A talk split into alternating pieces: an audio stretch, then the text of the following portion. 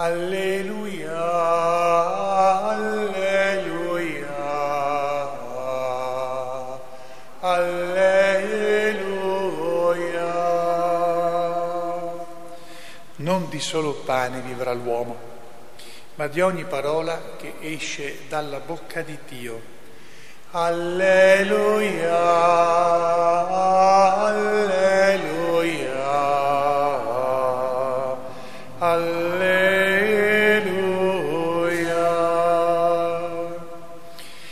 Signore sia con voi dal Vangelo secondo Giovanni. In quel tempo, quando la folla vide che Gesù non era più là e nemmeno i suoi discepoli, salì sulle barche e si diresse alla volta di Cafarnao alla ricerca di Gesù. Lo trovarono di là dal mare e gli dissero, Rabbì, quando sei venuto qua? Gesù rispose loro, in verità, in verità io vi dico, voi mi cercate non perché avete visto dei segni, ma perché avete mangiato di quei pani e vi siete saziati. Datevi da fare non per il cibo che non dura, ma per il cibo che rimane per la vita eterna e che il figlio dell'uomo vi darà, poiché su di lui il Padre, Dio, ha messo il suo sigillo. Gli dissero allora, che cosa dobbiamo fare, che cosa dobbiamo compiere per fare le opere di Dio? Gesù rispose loro, questa è l'opera di Dio, che crediate in colui che gli ha mandato. Allora gli dissero, quale segno tu compi? Perché vediamo e ti crediamo. Quale opera fai? I nostri padri hanno mangiato la manna nel deserto, come sta scritto, diede loro da mangiare un pane dal cielo. Rispose loro Gesù, in verità, in verità vi dico, non è Mosè che vi ha dato il pane dal cielo, ma è il Padre mio che vi dà il pane dal cielo, quello vero. Infatti, il pane di Dio è colui che discende dal cielo e dà la vita al mondo. Allora gli dissero, Signore, dacci sempre questo pane.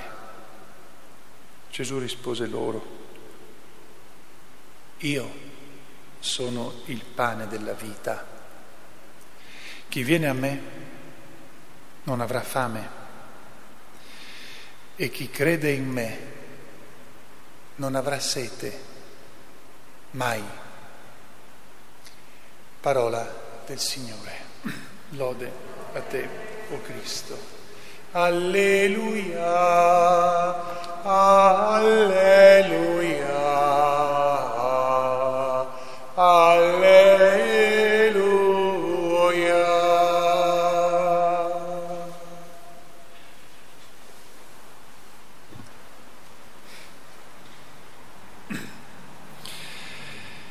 Sia lodato Gesù Cristo. Ringraziamo il Signore che c'è un po' di sollievo nella temperatura, nel clima. Ringraziandolo per questo possiamo fare una sorta di preghiera di ambientazione perché comprendiamo che cosa voglia dire per le persone che soffrono nella respirazione, per esempio, comunque che hanno grave difficoltà e perché capiamo che cosa vuol dire patire.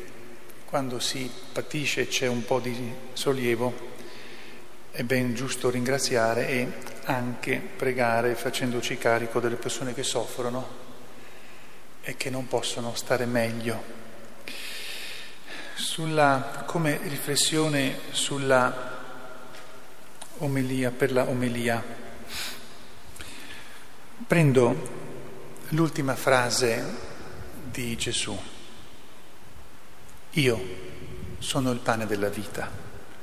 Chi viene a me non avrà fame e chi crede in me non avrà sete mai.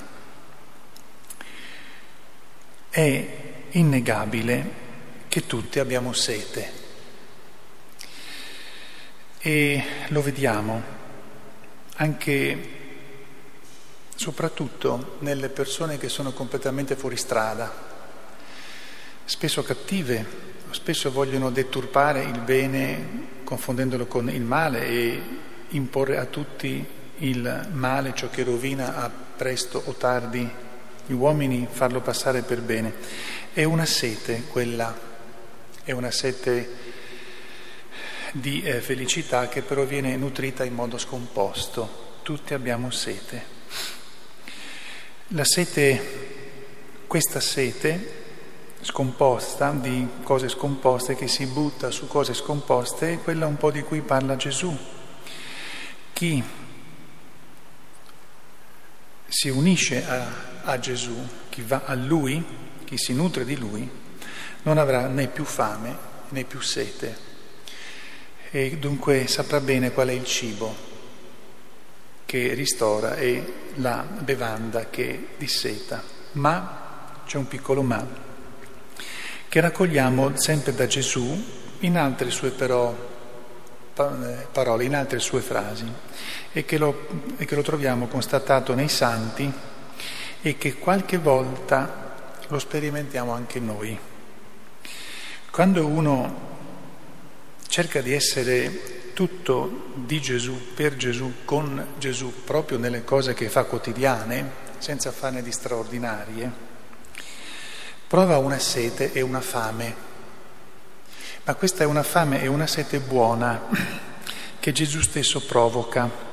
E la fame è la sete perché non ci basta.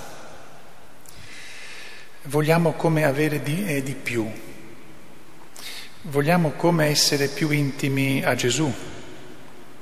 Questa fame e questa sete sono benedette, sono una fame e una sete che potremmo dire in modo quasi furbesco, però in modo bello, furbesco, il Signore provoca dentro di noi per non lasciarci tranquilli e per desiderare sempre di più di, di averlo dentro di noi e di lavorare con Lui. In questo modo, quando, scusate, quando siamo diventati abbastanza intimi a Lui, in questo modo Lui ci educa per, e ci stimola a non fermarci mai, a non essere mai contenti del bene fatto, a non essere mai soddisfatti della sua presenza così come è, ma per aumentarla, in modo tale che ci fa presagire, ci fa un po' pregustare che il paradiso nel quale lui ci attende è ancora molto di più, dove finalmente non avremo più fame e sete, ma saremo quasi sempre più in questo vortice di affetto e di amore con lui, completamente dissetati e affamati e al tempo stesso saziati in continuazione nella sua eternità. Dunque questa fame e questa sete sono benedette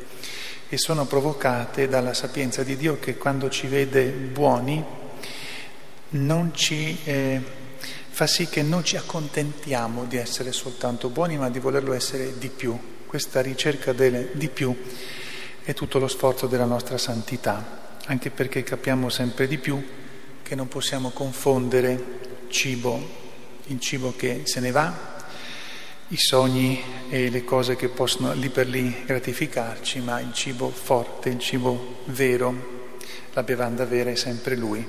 Ringraziamo il Signore per quando ci fa provare e sentire che vorremmo ancora di più, che non ci basta quello che ci ha dato finora, ma che vogliamo essere sempre più Suoi.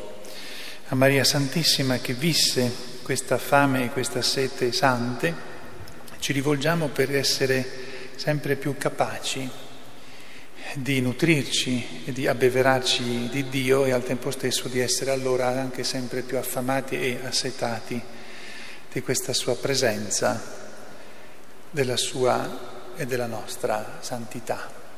Sia lodato Gesù Cristo.